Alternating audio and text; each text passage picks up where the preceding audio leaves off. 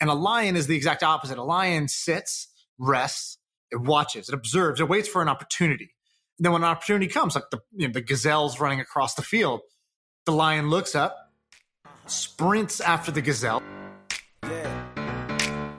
I feel like I can rule the world. I know I could be what I want to. Uh, I put my all in it like no days off. On the road, let's travel, never looking back. Okay, we're here. All right, let me tell you something. All right, you ready? Yeah. I saw a great tweet that got me thinking a lot, and I've been reading a lot on this topic, so it's very a uh, good coincidence. So it's this guy named Dan Vassallo. He said, "I'm convinced that working 40 hours a week, 50 weeks per year for 30 to 40 straight years is against our nature. Yet." The most skilled, educated, and highly paid people I know tend to be unable to consider any other path that doesn't involve enduring this artificial lifestyle. Do you, Shaan, agree or disagree? Uh, well, actually, let me phrase it differently. Yeah. Do you uh, do you think that that forty hours, fifty hours a week for fifty years is outlandish? Like, where do you fall on that? I totally agree with this. I think that the work week concept is um, suboptimal, somewhere between bogus and suboptimal. All right. So the why do I think that? So first, there's like this uh, assumption that's like we have linear output that uh, you come in eight hours a day, all eight hours are going to be roughly equal. Nobody says this, but it's just implied in the way that we work. Um, you're expected to sort of be there for these hours. And then on top of that, there's like, well, cool, then Monday through Friday should be the same. And then you're working 50 out 50 weeks out of the year. That should be, they should all be roughly equal. And like we know, anybody who does non like factory work, non like industrial work, if you're working with your brain, uh, you're, you're doing knowledge work, that work week doesn't make any sense. And I think you were you kind of like nerd out about the history of like the history of things, the history of the work week, the history of you know the industrial revolution and shit like that. And it seems to me, and uh, maybe I could be wrong here, but it seems to me like this idea of the way we work, where you go to a central place and then you work eight hour shifts and you do that five days out of the week, and then you do that 50 weeks out of the year, and you do that for 30 years out of your career that is like the industrial age. And it makes sense if you're actually working in a factory because you can sort of uh, pick pack, you know, you can sort of like do all the these like ta- these physical tasks with a certain set of output and uh, it can be measured and like just the more hours you're there, the more output you're going to get. Whereas if you're a programmer or you're a designer or you're a, um, a you know a product person or you're a marketer, you might have one hour where you just get this burst of creativity, of insight. And that hour was like the whole day's work. And it might take you a whole day to get to that point, but that hour was like the most valuable bit. So I think that the way people work today is we still work the schedule of a factory, but we don't work in factories anymore for the most part. So yeah, I totally disagree with I, I totally agree with the tweet, which disagrees with the work week. Hey, let's take a quick break to tell you about our sponsor. You know, finding a service solution that keeps your customers happy can feel impossible, like trying to remember the name of that guy you literally just met at that networking event. And HubSpot Service Hub can help. So with the service solution part, at least it makes it easy. It brings service and success together on one powerful platform with an AI powered help desk and a chatbot to handle your frontline tickets so you could scale support and drive retention and revenue. Visit HubSpot.com slash service to learn more. So I'm reading a few things. The first thing that I that I've read recently is this great book called The Science of Fear.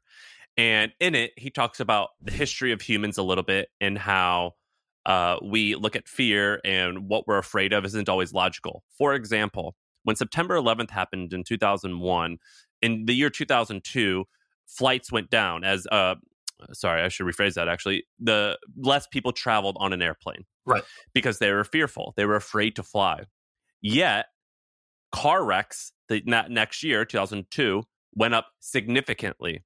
So much so that had there been a terrorist attack and a plane went down every single week uh, for a whole year, it actually would have been safer than driving.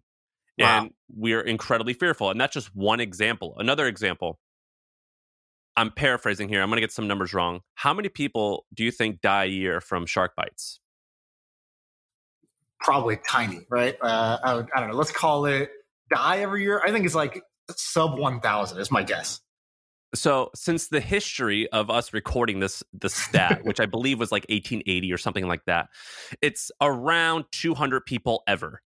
So, a minuscule, like lifetime, like lifetime. It's so shark bites happen each year, but something like Dying, one yeah. to four every year are are you you die, and yet we're incredibly fearful of that. And and the reason I'm bringing this topic up is when I was reading this book, he has this great line, and again I'm paraphrasing, but he says something like, "If you look back uh, of like the Homo sapien, so like the the kind of modern human, and if that if if it's a history book of what that is uh, of the life of that of the history of the Homo sapien, that book will be like 500 pages, and of the hunter gatherer stage, that will be something like a paragraph, and Right. this since the uh, industrial age, since you know whatever we just call modern. So let's just say like the last thousand years or so. That's going to be like one or two or three sentences, a paragraph, let's say. so to put and and the reason why this is important is the way that our our our emotions, the way that we live our life. It w- we look at like, well, you know, for the last hundred years we've been doing this. It's like, well, actually, for the last tens of thousands, the last millions of years, whatever, we've done something else. And to to bridge that to this other book, *Sapiens*. Have you read *Sapiens*? no, uh, but I feel like I have because everybody references it Everyone- constantly. so I almost feel like I know it. But go ahead. Yeah, it's like the tech bro tech bro book. So I'm paraphrasing Well, again. we should we should explain. It's the tech bro book because it's like it's the book that's not about tech that all the tech bros like because it makes you look like you're more worldly because you know Yeah. about humanity and like you know oh yeah it's not just about tech. so It's not at all about tech. so before you know cities emerge uh, and, and things like um uh you know capitalism as we know it kind of came into play um a lot of times like hunter gatherers and then when the agricultural revolution came about we were working uh, like something like 20 hours a week so we would work to get our food we would work to um take care of our family a little bit but it was a lot of leisure time and i find that to be kind of interesting that when I look at like guys like an Elon Musk, but for the record, I agree with what that per- that tweet said. But I do agree that if you are going to build like these outlandish things, like an Elon Musk type of thing, it does give you a competitive advantage to work really, really, really hard. And regardless if you start anything, you got to work really hard. But I don't think that you Right. need to do that for that actually that long. And I would actually say, I, I this is a guess. I, I I don't have insight. There there's a world where you could be an Elon Musk and actually work 40 hours a week right now. But um, I was thinking, I've been thinking a lot, and I'm going to come a little bit more prepared next time. But the history of the work week, and I do think it's crazy to dedicate 60, 70 hours a week or whatever it is to work. uh, That's considered like hard work for like 40 years, 20 years. I think that's wild. I think it's crazy. Well, let me give you my uh, my a couple of frameworks that I picked up along the way. First one from Tim Ferriss. So you go read Four Hour Work Week, and everybody who reads the Four Hour Work Week gets what I call the Four Hour Fever, which is right after you finish the book. Actually, even even before you finish the book, when you're about halfway through, you're it's like you're in a fever dream. You're reassessing every part of your life. You're like, oh, yes, I've seen the light. I need to be doing things this way. Now, when I'm, I can't, I can't see the world the same way again, which is why it's such a great book and why it got so so popular was because it had that sort of red pill moment where where you couldn't really go back to, to living in the same sort of fog you were living in before.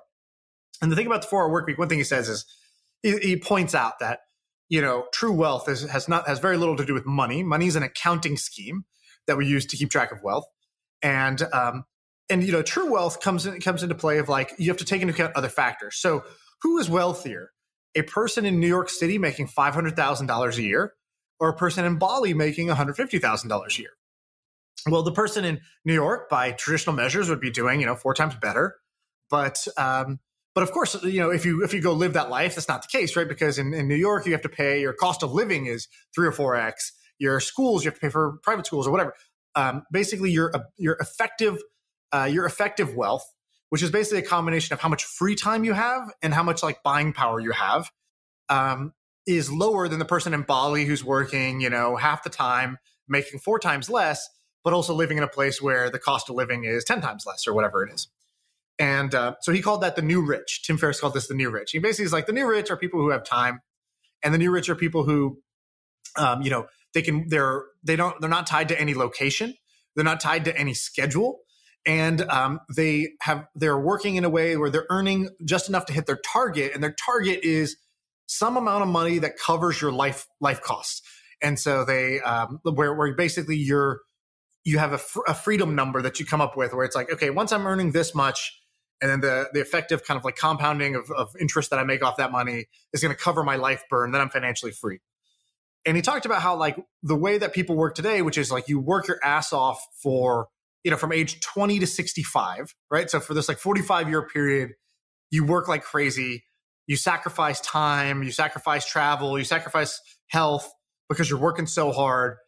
And then basically, once you turn 65, all of a sudden, okay, now it's time to retire and go do all the fun things. Go travel now as a 65 year old. And he points out, like, it's way more fun to travel like now than it is when you're 65, right? Like, it's more fun to do things in your 20s and your 30s and not put off the fun until you're 65.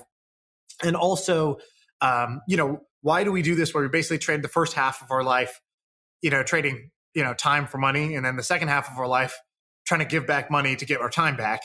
And uh, that doesn't really make too much sense. So once I first heard that, I thought about, oh, yeah, there is this lifestyle where you can be remote, right? Like you're in, I don't even know where you are. You're in Brooklyn right now, something like that. You're in New York, Manhattan. You're in Manhattan now. Uh, it doesn't matter where you are, you can do your job. And so you have, you have more freedom than the, the average person. It also is that you can work three hours a day instead of eight hours a day. All that matters is what you get done. So it's not like a factory where you have to come into work. So I think this is the new rich. And the last part of the new rich that he talks about is mini vacation, mini retirements. So instead of having one big fat retirement when you're 65, how do you have like little one, you know, six month, one year, 18 month sabbaticals that you take in your 20s, your 30s, your 40s, your 50s, rather than just putting it all off till the very end? So what do you think about that lifestyle first? So that lifestyle is great, and it's not actually anything new. Um, and but we don't really assume that it's new. So I, I was at I was at dinner with this. I think did I tell you about this? Uh, the guy who had a company in China. Yes, you did. So basically, as a recap, there was a guy who I went with out to dinner with, and he had five thousand ish employees in China. And there was this debate at the dinner table of how China's going to kick America's ass. And this guy, this isn't me saying this, so don't give me flack. This guy was saying I think that that's totally false. A lot of Americans think that, but the truth is, is that Americans probably work harder. Um, you know, we actually work really, really hard. Americans do. You know, it's it's uh, at our company we would give three weeks uh, time off. Most people did not take that entire three week time off. Um, most people would take like ten days, and right. that that was just like that's just my little uh, example. But I actually think that Americans work incredibly hard compared to our peers throughout the world. Maybe not the hardest, but top tier. But in a lot of the guys who I like to read about, so for example, Joseph Kennedy is an example. Prior to him even making all of his wealth, he, Joe Kennedy was JFK's father. He um, was worth he was like a, the tenth richest person in America at the time, so he was incredibly wealthy. And what he would do, even prior to that, is he would work really hard for nine months and then chill for three months uh, in Palm Beach in Florida. And this he, right. he wasn't incredibly wealthy when he did it, did it. And this is actually incredibly common. So you'd read about Andrew Carnegie taking a trip to Europe. Now, when you take a trip to Europe without a plane, that's a six month thing. And so that that I this this idea of taking time off, it, it's not like I mean I'm citing. So I don't think it's people. new, but I don't think it's common either. Right. So there's something I don't think it's common that can now. be not new, and it's not common now, and that's why it's I think interesting now. And from my point of view, by the way, I think so I lived in China for two years. I lived in Indonesia for a year. I lived in a bunch of different places that are like kind of like more third worldy and considered to be like like right now. I would say the popular popular uh, opinion uh, amongst like you know our peers is that China in China people work a lot harder and they're more like sort of like they're advancing faster. They're they're you know U.S. is all tangled up in its own mess and it's also the soft generation and everybody gets a trophy and blah blah blah. There's all these complaints about the U.S. And uh, I hope what your friend is saying is true. Um, that America is not.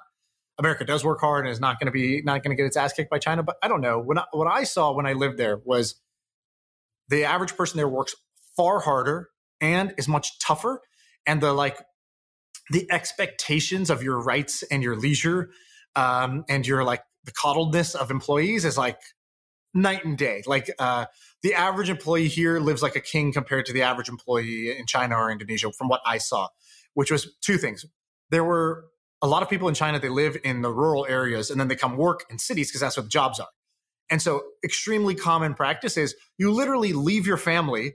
You have a kid, you leave your family, you go work in the city. Your grand, the, your parent, so the grandparent raises the kid. You send money back every week you live in the city, you don't see your family, and then you go travel on occasional holidays or weekends back to the countryside to see your family. Like in the US, that would be considered sort of like, you know, slave labor almost. Like that's, that's not a common pattern. In Indonesia and China, that was such a common pattern amongst the kind of like blue collar class. And then in the white collar class, they had this sort of like, I forgot what they call it, 996. It's like 9 a.m. to 9 p.m., six days a week. Um, you know, like I worked at a tech company. The average engineer came in at probably 10 a.m. Uh, you know, took a nice hour for lunch. Uh, it, you know, two hours later at noon, and then you know by five they were going to their you know going to the gym or going wherever they were going to go, and they were gone. And uh, oh, by the way, in between, you know, they got to sit with their triple monitor setup with their Bose headphones provided by the office, eating, you know, having Cheetos fed to them. So it's like, I do think that the American worker, from what I've seen, is a lot more coddled. But what I would say is that the average American has a much higher career focus than the average person in other countries I lived in. In Australia, I lived there and quality of life was high, and people might have worked about the same hours as the US, a little bit less, but it just wasn't as big of a part of their life was their career. In the US, I feel like career is like such a big thing in people's lives. Work is such a big part of your life. It's such a big part of your identity, your value in society, your value as a dating partner. You like care about it. You're always trying to like move up. In Australia, people were just way more chill about it. And I felt the same in Indonesia and in China. So even though somebody might work 14, 15 hours a day in pretty harsh conditions, they weren't like striving to like climb the ladder. That like climbing the ladder is a big thing in the US. I didn't see that in China, even for people that worked harder. Hey, let's take a quick break to tell you about our sponsor. It is a podcast that we want you to check out. It's called D2C Pod. It's hosted by Ramon Barrios and Blaine Bolus. It is brought to you by the HubSpot Podcast Network, the audio destination for business professionals. And this is a podcast about all things direct to consumer, D2C. It's e-commerce stores, it's how you optimize your brand. And they're talking with founders, marketers, and the platform creators about all kinds of things that you need to know for D2C. You know, website conversion, paid ads, Facebook ads, consumer trends, email marketing. If you want to know the stories behind your favorite brands, this podcast is for you. They did an episode recently about scaling creator growth and influencer incentives. I thought it's pretty cool. So check it out. Listen to D2C Pod wherever you get your podcasts. Now, I think though to wrap up this part, it, to, when we talk about work, we're talking about basically, um, for most of the listeners, we're talking about people who sit at a computer for eight hours a day, and that's what we're defining as work. Now, I'm not saying, but when I say, so we're defining work as like doing something you don't necessarily want to do in exchange for money. Now, I actually uh, think that you should work incredibly hard. If I defined work as like you should work out super hard, you should like run errands, you know, you should like handle family business. You should also hard.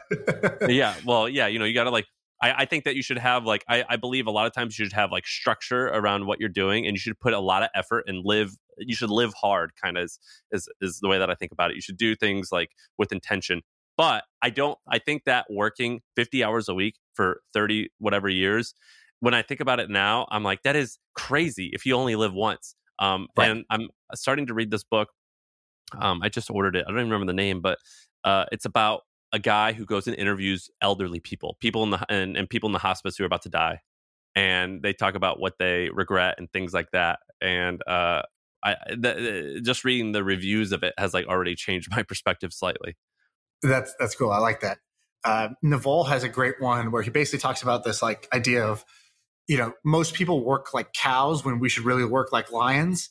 So I don't know if you've heard this framework, but it's it's a good one, which is a cow, if you watch a cow all day, a cow just stands in the grass, slowly wagging its tail, just eating, grazing on the grass, neck down, slowly munching on grass, which is kind of like not the highest sort of like, you know, like it's not the most dense, nutritious, you know, food.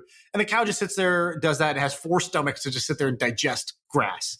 And so cows graze all day, 10 hours a day. And, uh, and a lion is the exact opposite. A lion sits, rests, it watches, it observes, it waits for an opportunity. And then when an opportunity comes, like the you know, the gazelle's running across the field, the lion looks up, sprints after the gazelle, like not not walking, not not jogging, sprints, catches the gazelle, feasts on the gazelle, which is like more dense nutrient, more more value there. Then celebrate, relax, rest and get ready for the next sprint. And basically Naval's point is work like a lion. Like if you're if you're a creative person or you want to be sort of wealthy, which is freedom and time, working on stuff you love and creating a lot of value in the world, um, work like a lion, not like a cow. But if you look at the way the work week is scheduled, it's a cow. It's a cow's work week. The cow's work week is go sit on this chair, neck down, Monday through Friday, eight hours a day, leave for the weekend, come back, do it again, do that 50 times in a row. That's the year. Um, you know, congratulations. And if you have a bad week, that's a, that's a negative. We don't count the number of amazing weeks. We just count the number of not bad weeks. And um, and so people work like cows. And so I think that that's a, a very useful frame of reference is to say, okay, because because a lot of people who are high achievers, they're down to sprint. What they're not down to do is feast, celebrate, relax, rest, and wait for the next big opportunity because they have nervous energy. They're always just trying to do some, do more, do more, more, more, more, more. And when you do more, more, more, more, more, you actually are working like a cow, not like a lion. Can we talk about Naval? So, do I want to hear? Do Do you have any intel or insights on him? That uh, first of all, let's explain who this guy is. But I would like to hear some stories about him because I just read his, uh, listened to his book. What was it called? The Naval's Almanac. Naval Almanac, yeah. It was awesome but I've never met the guy. I don't really know that many people that know him. Really, have, have do you have any insights on? Him? I don't him? know him. I, I, don't. I don't. I never met him.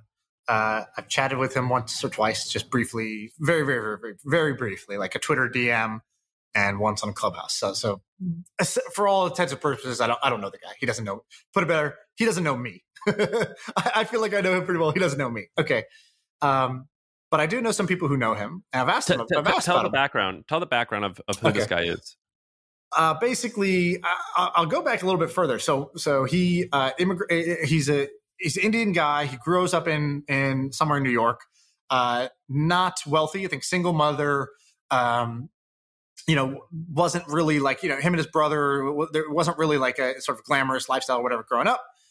Uh, grows up, thinks he wants to be a scientist. Sort of decides, okay, actually, I'm more interested in, in the business side of things, or I have more of a knack for business and ends up early on in the dot com boom creates a site called Epinions, which is like a website for I think it was reviews and opinions on on products. I believe it was sort of like Yelpish, um, but more for I think products than for for you know locations. So crazy opinions. Epinions actually works, but some shit goes down. I don't know the full backstory, but like you know the the, the important parts is Epinions kind of kind of was working, and then you know it's still it's not around today, so it didn't fully work, but uh, he got kind of screwed by his VCs. So he gets screwed by his VCs, gets screwed out of what he was owed. Uh, you know, that puts a chip, chip on his shoulder. Ba- And- basically, I, I think what happened is that he left the company or disagreed with his co-founder. The VCs took the side of his co-founder, and they bought back some of his shares, or they told him they were worthless, so we sold them for very little. But then eventually, I believe they either went public or they were bought by a company that goes public, Yes. and it becomes a financial success for a little while at least. Right. And he didn't get what he didn't get the win that he would have otherwise been owed out of that. He felt like he was screwed over by his VCs. And then he said, Well, why was I screwed? You know, I think the good part here is took some accountability for it, said, okay, they may have acted poorly, but I put myself in a position where they could act poorly, where they could legally act poorly towards me. And so he that that got him very interested in this idea of term sheets and contracts and the the, the deal documents that go into when an investor invests in a company. Because he was the founder, and as most founders, like investor wants you, okay, great. They know they do this. This is their day job is doing deals, investing in companies. They hand you a piece of paper that says, "Here," and they tell you, "Oh, it's all standard."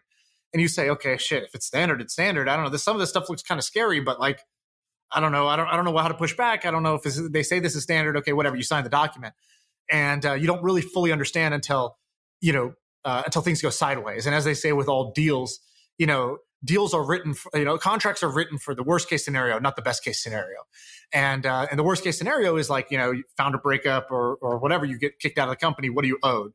And so he creates Venture Hacks. Venture Hacks is basically a um, you know sort of like demystified version of term sheets. So he basically starts writing down, "Hey, founders, here's what you need to know about raising money.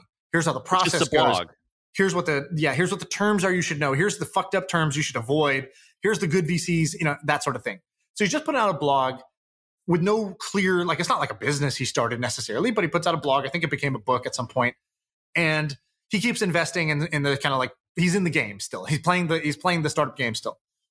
Next thing he does is he creates AngelList, which starts off as very simple. Oh, hey, founders, I helped you figure out the, the dynamics of raising money, the deal terms, but that doesn't actually help you go get investors. So why don't we do this? I know 100 angel investors. If you want to raise money, this is an, a list of angels, angel list. Uh, here's a list of angel investors, and I'll just send out three or four good startups every week to this list, and then that'll help you get funded. And so it starts off as an email first product, ends up becoming full like platform and network, basically LinkedIn for the startup community. And now it's a multi billion dollar, two or three billion dollar at least company that is you know the best place to go you know list your startup get uh, raise money if you're an investor that's like i use it for my rolling fund so i use it as the back office to launch a fund if you're an engineer you can use it to go get a job it's like all all the all the um, different transactions that need to happen in the startup world whether it's hiring whether it's raising money or it's it's uh, investing money AngelList does it so that's the that's the long, long story short on him along the way invests as an angel investor in twitter in uber in Postmates, does extremely well as an angel investor uh, during that time. Probably then, a billionaire at this point, yeah. Uh, I don't think a billionaire. I, I, would I would say no, but uh, but you know, stupid money for sure, right? Like uh, uh, you know, hundreds of millionaire for sure. And I think the reason why a lot of people like him, there's a lot of guys in Silicon Valley that have that story, right? I created a company. It sounds uh, it's definitely exceptional to create a billion dollar company or to angel invest in Uber and Twitter and Postmates and multiple billion dollar companies at the earliest rounds. That's clearly impressive. But Naval stands apart not for that. He stands apart because he has an extreme uh, clarity of thought and wisdom that he shares on both Twitter, his podcast, the, the Naval podcast, and uh, and he's kind of like a philosopher about both life as well as business. And, and that's I think why this, he's built this cult following. And when he started this philosophy uh, shtick, um, he got mocked so basically, Naval builds AngelList. It starts get, becoming quite successful. It actually took a while. Uh, I think now it's going to be just the biggest thing ever. I mean, when I see how it works now, I'm, I'm a customer. It's going to be huge. And he starts this Twitter shtick where he tweets one line tweets that at the time was not very popular. Now everyone does it, but it's like he, will just do a one sentence tweet. We, we call them fortune cookie tweets. Yes. And you know, they're silly, but like they're useful. And people would kind of mock him at first. Now he went on Joe Rogan and people start looking at him as this like Tony Robbins s like guru. And he blows up and regardless well, I, I, think it's the other way around. I think he got on Joe Rogan because people already started to feel that way about him. That's right? what I mean. It, it, the the stuff he, he put out one thread particularly that that just went nuts, which was called "How to Get Rich Without Getting Lucky." If you're going to go read one Twitter thread today, go go read that one. Um, and that was a bit more. I mean, that's that's like original wisdom, or you know, there's original content. The internet already lacks original content. Forget original content. Original wisdom is very hard to come by. Anytime I think I think of something wise, I'll tweet it out, and then somebody will say, "Yeah, you know, that's what uh, you know, that's what Yogi Berra said back in 1940 or something like that." I'm like, okay, great. I wasn't trying to rip him off. Like, I, this is a independent realization I've had by making mistakes in my life. Um, but it's I found it so hard to really have original wisdom he genuinely has original wisdom. And of course, many things he says are packaged and repackaged from philosophers that he follows and stuff he tried. But um, at the end of the day, you know, he's putting together sort, sort of like an original uh, set of philosophy, uh, a set of ideas that come together as a philosophy. And he has this fund now that you can join, but in order to join it, so he charges crazy fees. Um, but what are his fees? Uh, you can go like on Angel more. Um, I think more. Uh, if you go to, uh, he's got it's a syndicate and a rolling fund, and you could actually see what they are. You could read them, but they're significantly higher than normal. And he recently had a meeting uh, for his syndicate members. I had a friend who went, and he said something like, "I'm no longer going to do B two B software because even though it's like a surefire way to make money." It's just boring to me, and now I'm only going to invest in things like space and things that are these moonshot crazy ideas. What, do, you see what right. the fees are? Uh, I'm looking now. I don't see the fees. I think maybe I have to like find the docs, but I'd be surprised if it was that that crazy. I think I would bet he takes a higher carry than fee, but but that's what it is. Regardless. Sorry, sorry. When I say fee, uh, I wasn't meaning management fee. I so let me tell you two like, things. Uh, one is, have you heard his theory on the like kind of back to the work week thing? Like, let's connect these two ideas. So he's got this theory on like the future of work. Have you have you heard what he says about this? No. So basically, he says like, okay, um, two things. He's like, one, the size of the firm is shrinking. So we've seen like, you know, companies, the big companies today are, are all like tens of thousands of employees. And then you start to see like these outliers where it's like, oh, Instagram, when it sold for a billion dollars, was at 13 people, right? Like that was kind of amazing for 13 people. And really, they hired five of them like in the last few months. So it really was like eight people created a, a billion dollar company. And there was a prediction that like soon, if not already, a one person company will create a billion dollar. Uh, one person can create a billion dollars of enterprise value, and we're all kind of like looking around, waiting for that exact scenario. Um, and I think Bitcoin is one of the closest, where Satoshi basically created a multi hundred billion dollar thing, and it's like not only one person, well, it's most likely one person, but we don't even know who the person is. Kind of amazing. No company, there's no no CEO, no no chief marketing officer, whatever. So he started observing that like the size of the firm is shrinking in general, and that people work their best in these like small ragtag teams. Um, and so what he what he thinks is the future is what I'll call like the Ocean's Eleven way of working. So Ocean's Eleven, what is it? One person, George Clooney, identifies we're robbing this bank, right? We're robbing this casino. This is this is the next target. Uh, one, person one basically sends out the bat signal. They text out the trusted group of people who all have a unique set of skills and says, "Hey, we have our next target." They say, "Cool." They read the brief. The brief basically says, "Here's this casino. It has all this money. Uh, they have these jewels. We're going to go rob the bank. Here's how we're going to do it." And you're gonna you're gonna be hey uh, you know like Asian gymnast guy, you're going to be responsible for going through the laser wires. And hey, pickpocket guy, Matt Damon, you're going to go pickpocket the the the the um, the, the boss, uh, you know, and get the key. And basically, this is how work is going to work. So what he thinks is going to happen is you're going to have either independent or small teams of people. Let's say you and let's say the four key people who built the hustle. That you could basically get a text message on your phone that gives you the next mission. And either you as the leader are coming up with that mission or somebody else puts out the mission out to the universe says hey we want somebody to build you know the hustle for bitcoin right? And you could basically t- say boom accept i accept the job. And then that fans out to the four people you trust. You guys get together and you do this sprint for like nine weeks building the foundation there you collect your jackpot of money, you split the you split the winnings, you get the most, and then you know Steph gets the next most, and Trung gets the next most, or whatever, and then uh, and then you all go your way again until the next mission hits. And he basically feels that this is how things are going to work, more like you know Mission Impossible or Ocean's Eleven field agents that basically take missions when they want. The mission has a set bounty. The bounty gets you know you get completed. You get you rate and review each other, right? I review the task giver, the brief giver. They review me as the as the agent and then we go on our way. And we see this with like Uber drivers today, but it hasn't shifted into like creative knowledge work. But that's his, that's, I, am paraphrasing or I'm kind of extrapolating from what he said, but I think that's what he thinks the future looks like. What do you think of that? I think that that applies to a lot of things, but not everything. I think that for the people listening to this podcast, it will apply to a lot of their work. But at the end of the day, I need someone to come pick up my trash every single day or every once a week. You know what I mean? I need some type of consistency. And I think that Naval and well, the robots will be doing that.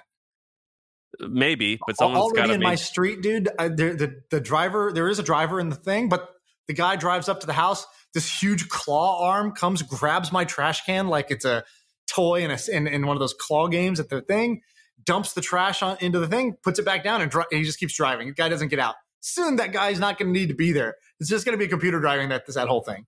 So there's this fruit stand on the corner of where I'm staying right now, and it's two guys who run it. They work 12 They it's 12 hours. So one one person does the one 12 hours, the next, and it's open 24 hours a day, seven days a week, and they keep their. They, it's crazy, and so you can go and buy a pear at 3 a.m. on this corner. It's wild. and I think it. a lot of New York is like that. You know, in San Francisco, everything closes at like one. It never sleeps. Yeah, yeah. Yeah, and I think that for a lot of uh, stuff, that unfortunately is going to be necessary. Although I don't know if it's necessary, but people are going to continue doing it that way. But what you're talking about for intellectual work or for work that requires, um, you know, coding or blogging or something where you can build it once and sell many times, I think that is a great way to do it. Not only do I think it's a great way and effective way to do it, I think it's significantly more fun. Well, I've had this realization, which is um, like okay my grandfather my grandfather worked essentially i think he worked in like an explosives factory basically like a bomb factory. And so you know hey uh, animation guys start here.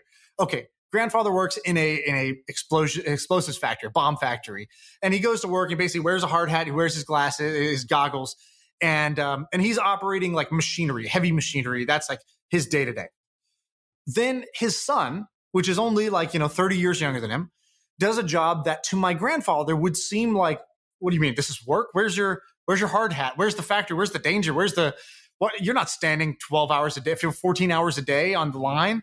Like, what are you doing? Because my dad carried a briefcase into an office, went to a cubicle, sat down at a desktop computer, and essentially wrote roughly like, you know, emails, memos, and then went, you know, flew on a plane to go meet a customer, shook their hand, cut a deal, signed a piece of paper, and then carried that piece of paper back with them.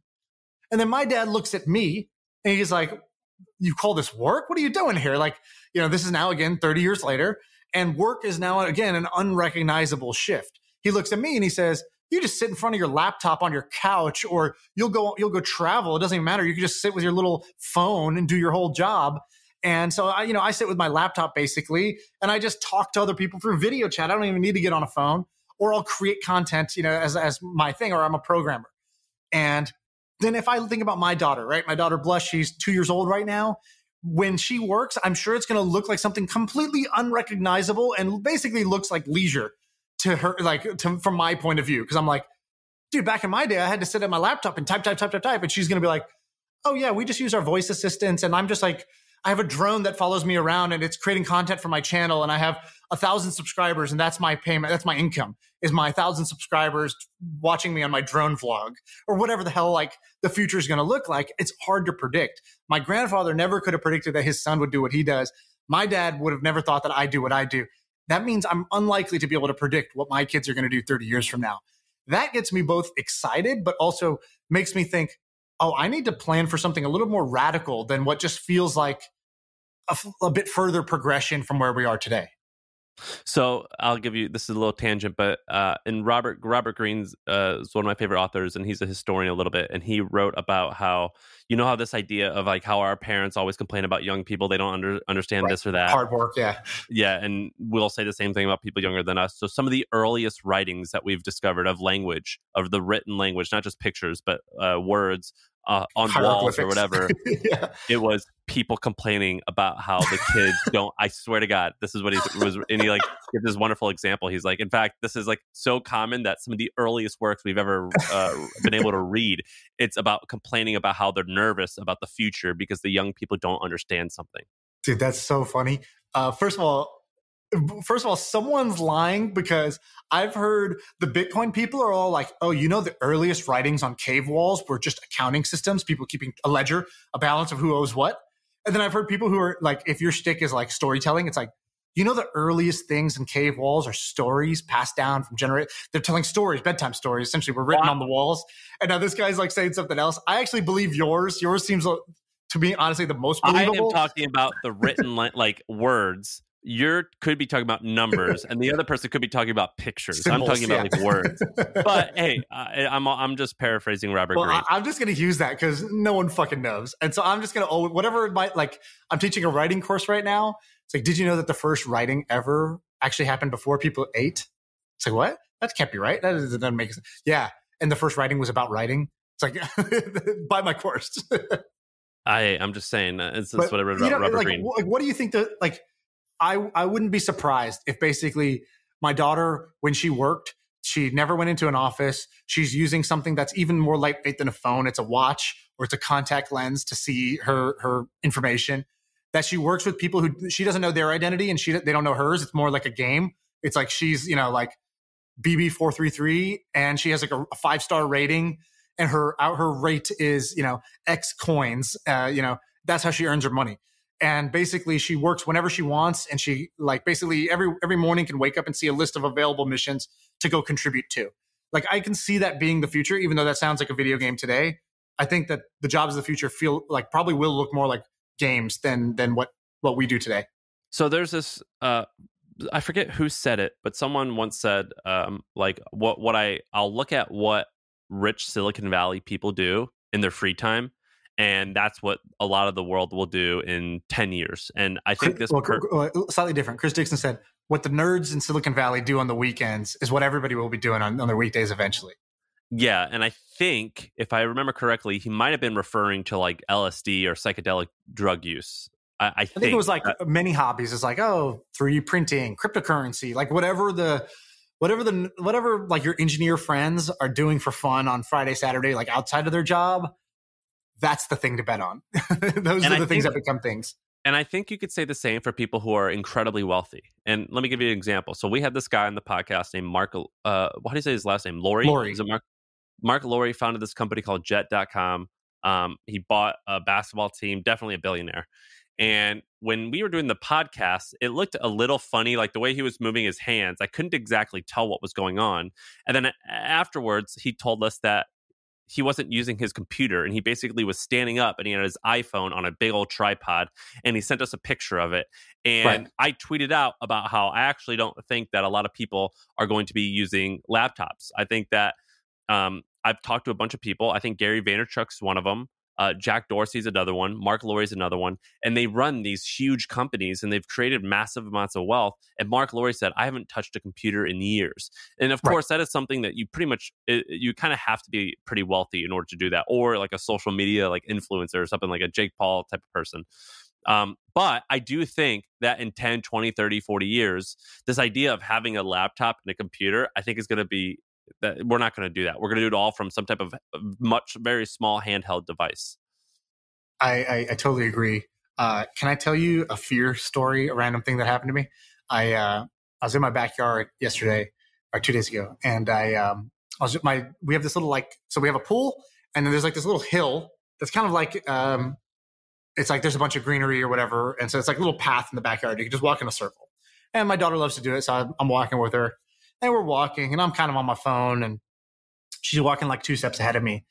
And every three steps, she just reaches down to pick something up a flower, a rock, a pebble. It doesn't matter. It's dirt. Like she just likes to pick stuff up. And so she reaches down to pick up something, and I just hear this like, this hiss. I just hear like, "Sss," and I'm like, Oh. and I'm like, uh, I I don't really. And then I hear like a rattle. I just hear like, like, and I'm like, I grab her, I pull her towards me, and I look, and right like six inches in front of her is a enormous four foot rattlesnake. And it is staring at her, hissing at her. His little black tongue is like flickering at my daughter. And I'm like, I'm like, oh, holy shit. And I'm like, uh, so I'm like, oh shit. And then she goes, oh shit. And then I'm like, oh no.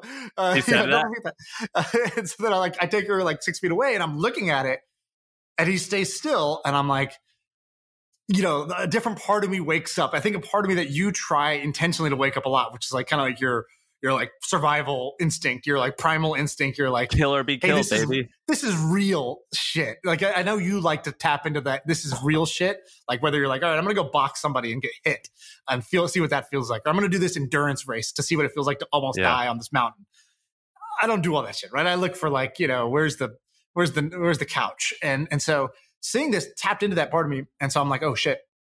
And so um and so I'm looking at him, he's looking at me, and I'm like, okay, so I, I get my daughter out of there, but I'm also like, I need to get rid of the snake. What am I going to do? And so I call whoever. I, I call the I call the animal control server, pest control or whatever, animal control, and they're like, "Oh no, we don't do snakes anymore.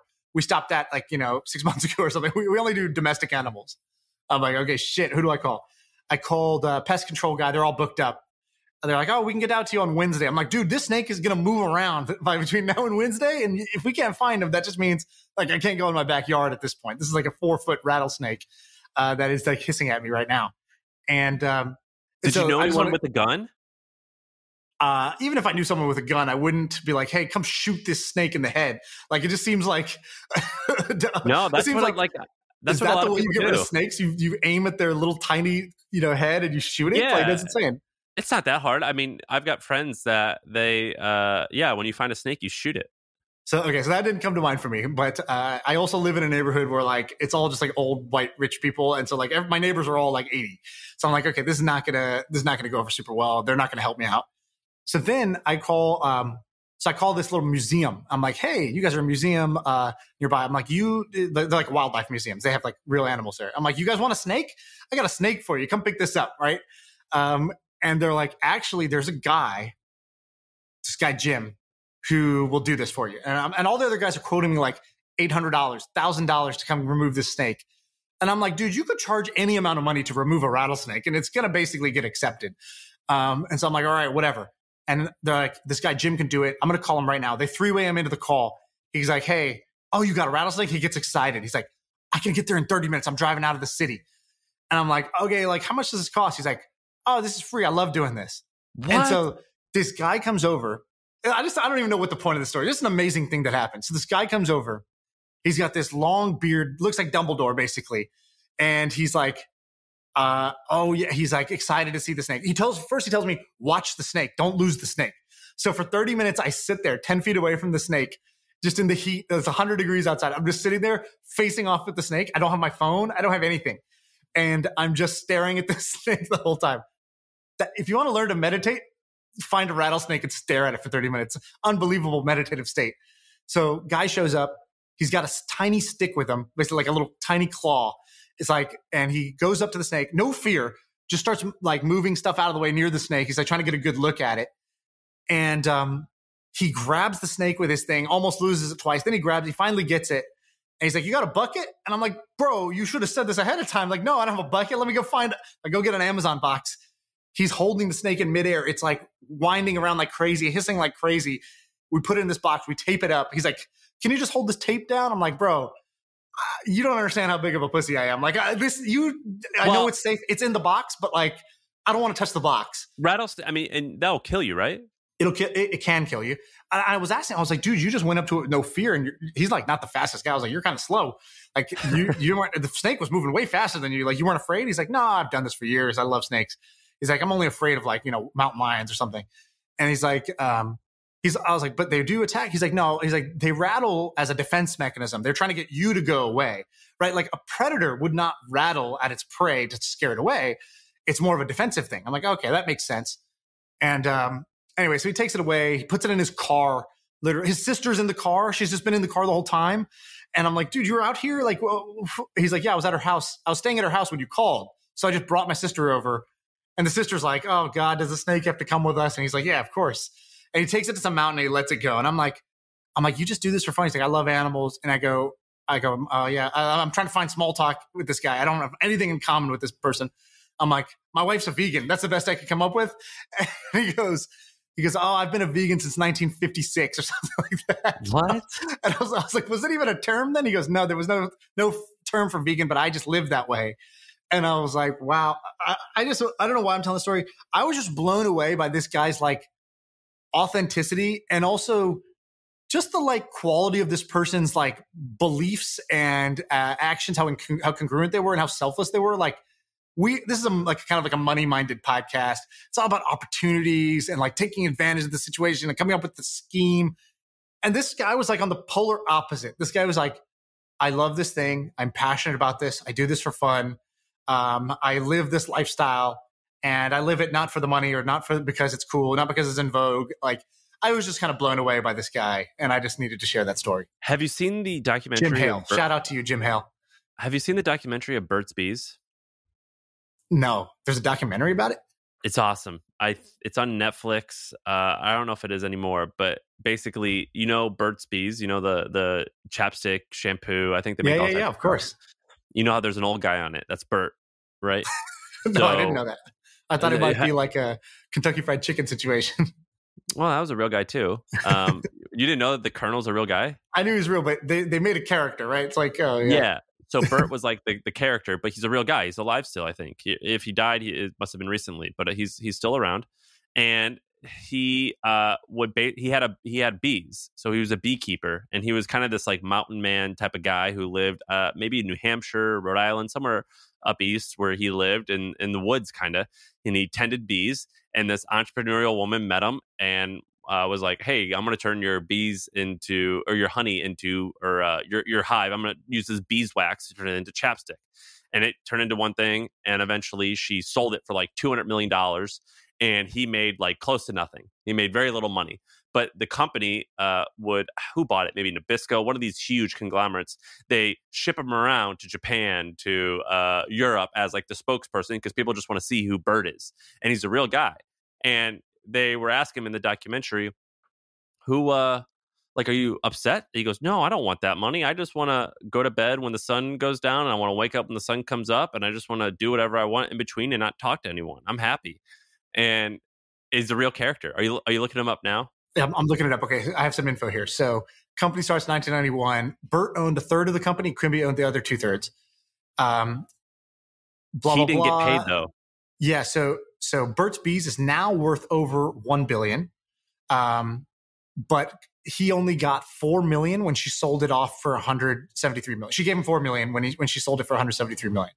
Uh, the, the company still pays him an undisclosed amount for his likeness and name, um, but you know he he sort of missed out on on uh, he would have been owed you know much more um, as far as far as this deal goes. I don't know why it says he owned one third and then only got four million out of the 173, but whatever. Also, two things. Unfortunately, Burt's has Burt passed away at 80. Um, like recently, so, then. Yeah, so that was 2015. So that that's pretty recently, and um, and also this guy looks identical almost to the guy I was describing. so yeah, they. I'm glad you came up with this guy when I was telling my story because they look very very similar. It's great, and uh, anyway, I don't know where we're going with this, but there is something to be said for these people that are just happy without much. There's also this other show I've been watching on Hulu about these guys who live on the land. Like there's this guy who wears like rawhide like jacket and pants. And I've been watching it on Hulu and he just lives he just he's like he lives like a Native American, like in your in your head, like the like cowboys and Indians types, where they just like follow the food and they follow the seasons, right. and it does seem quite pleasant. So maybe this uh, less than 40 hour work week thing we're onto something here well there's this like um, quote which is basically uh, i don't know who said this or i don't know if anyone said this but basically a lot of people want to learn from podcasts like us like they want success and success is getting what you want and then happiness is wanting what you get and practice both like don't just practice the getting what you want because that's a never ending you know you're on the mountain of more and you'll never you'll never get to the top of that mountain and uh, getting what you want or wanting what you get is is you know that's gratitude right? And so you want to be you want to master both of those and if you could really only pick one it would be wanting what you get more so than getting what you want or as naval says uh, i believe he says desire is torture or something like that suffering. like desi- desire is that's suffering. a buddhist philosophy that uh, when you want something you're you're making a contract with yourself to be unhappy until you get it which I don't know if I actually believe that. I actually, I actually don't believe that. I would say, but it, it is a, a kind of a Buddhist principle: desire is suffering. Well, maybe we should end there, huh? Leave them suffering for more. All right, we're we're out of here.